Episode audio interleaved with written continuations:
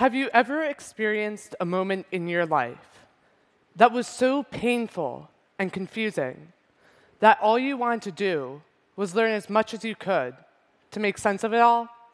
When I was 13, a close family friend, who was like an uncle to me, passed away from pancreatic cancer. When the disease hit so close to home, I knew I needed to learn more. So I went online to find answers. Using the internet, I found a variety of statistics on pancreatic cancer. And what I had found shocked me.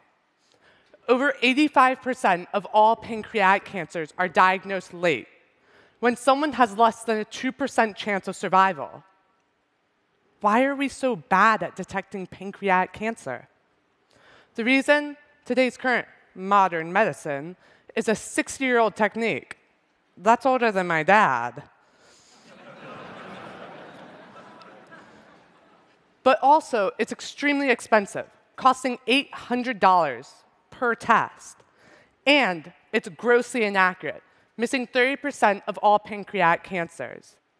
Your doctor would have to be ridiculously suspicious that you have the cancer in order to give you this test. Learning this, I knew there had to be a better way. So I set up a scientific criteria as to what a sensor would have to look like in order to effectively diagnose pancreatic cancer. The sensor would have to be inexpensive, rapid, simple, sensitive, selective, and minimally invasive. Now, there's a reason why this test hasn't been updated in over six decades. And that's because when we're looking for pancreatic cancer, we're looking at your bloodstream, which is already abundant all these tons and tons of protein. And you're looking for this minuscule difference in this tiny amount of protein just this one protein. That's next to impossible.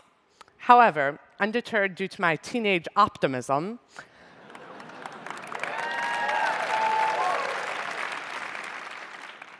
I went online to a teenager's two best friends, Google and Wikipedia. Got everything for my homework from those two sources. And what I had found was an article that listed a database of over 8,000 different proteins that are found when you have pancreatic cancer. So I decided to go and make it my new mission to go through all these proteins and see which ones could serve as a biomarker for pancreatic cancer. And to make it a bit simpler for myself, I decided to map out a scientific criteria. And here it is. Essentially, first, the protein would have to be found in all pancreatic cancers. At high levels in the bloodstream, in the earliest stages, but also only in cancer. And so I'm just plugging and chugging through this gargantuan task. And finally, on the 4,000th try, when I'm close to losing my sanity, I find the protein. And the name of the protein I located was called mesothelin. And it's just your ordinary run of the mill type protein, unless, of course, you have pancreatic, ovarian, and lung cancer, in which case it's found at these very high levels in your bloodstream. But also, the is that's found in the earliest stages of the disease, when someone has close to 100% chance of survival. So now that I had found a reliable protein I could detect, I then shifted my focus to actually detecting that protein and thus pancreatic cancer. Now, my breakthrough came in a very unlikely place, possibly the most unlikely place for innovation. My high school biology class, the absolute stifler of innovation.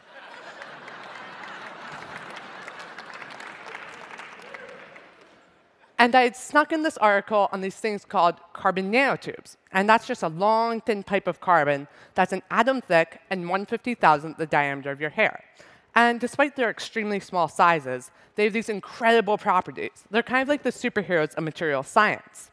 And while I was sneakily reading this article under my desk in my biology class, we were supposed to be paying attention to these other kind of cool molecules called antibodies. And these are pretty cool because they only react with one specific protein, but they're not nearly as interesting as carbon nanotubes. And so then I was sitting in class, and suddenly it hit me. I could combine what I was reading about, carbon nanotubes, with what I was supposed to be thinking about, antibodies. Essentially, I could weave a bunch of these antibodies into a network of carbon nanotubes, such that you have a network that only reacts with one protein, but also, due to the properties of these nanotubes, it will change its electrical properties based on the amount of protein present. However, there's a catch. These networks of carbon nanotubes are extremely flimsy. And since they're so delicate, they need to be supported. So that's why I chose to use paper. Making a cancer sensor out of paper is about as simple as making chocolate chip cookies, which I love. you start with some water, pour in some nanotubes, add antibodies, mix it up, take some paper, dip it, dry it, and you can detect cancer.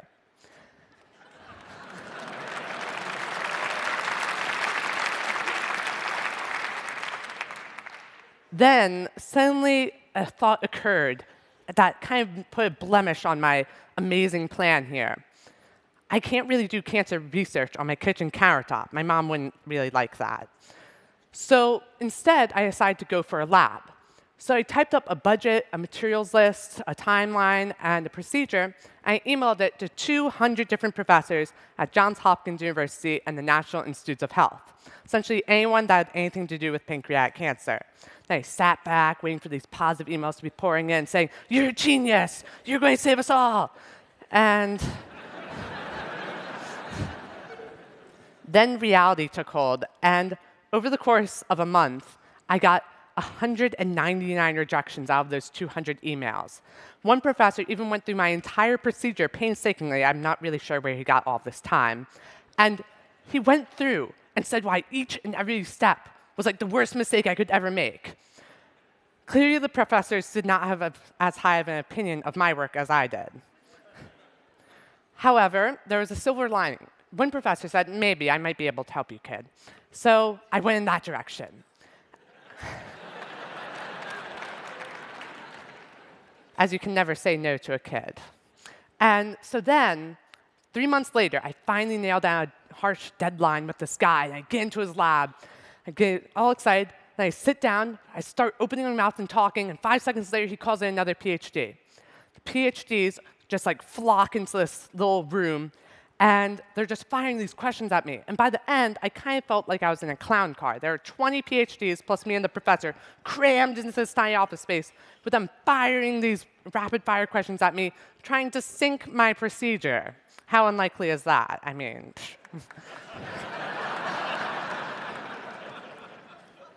However, subjecting myself to that interrogation, I answered all of their questions, and I guessed on quite a few, but I got them right.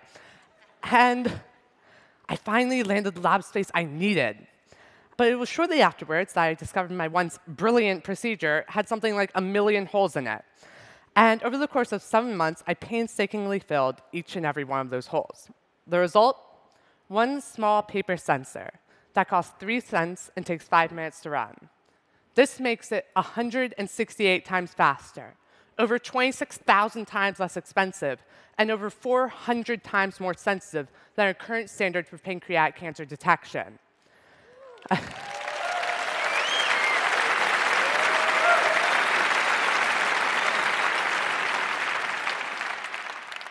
One of the best parts of the sensor, though, is that it has close to 100% accuracy and can detect the cancer in the earliest stages when someone has close to 100% chance of survival.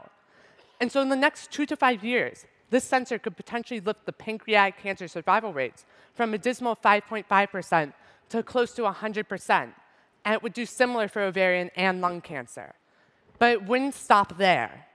By switching out that antibody, you can look at a different protein, thus, a different disease, potentially any disease in the entire world. So that ranges from heart disease to malaria, HIV, AIDS, as well as other forms of cancer, anything. And so hopefully one day, we can all have that one extra uncle, that one mother, that one brother, sister. We can have that one more family member to love. And that our hearts will be rid of that one disease burden that comes from pancreatic, ovarian, and lung cancer, and potentially any disease that through the internet, anything is possible. Theories can be shared, and you don't have to be a professor with multiple degrees to have your ideas valued. It's a neutral space where what you look like, age, or gender, it doesn't matter. It's just your ideas that count. For me, it's all about looking at the internet in an entirely new way to realize that there's so much more to it than just posting duck-faced pictures of yourself online. You could be changing the world. So if a 15 year old who didn't even know what a pancreas was could find a new way to detect pancreatic cancer. Just imagine what you could do. Thank you.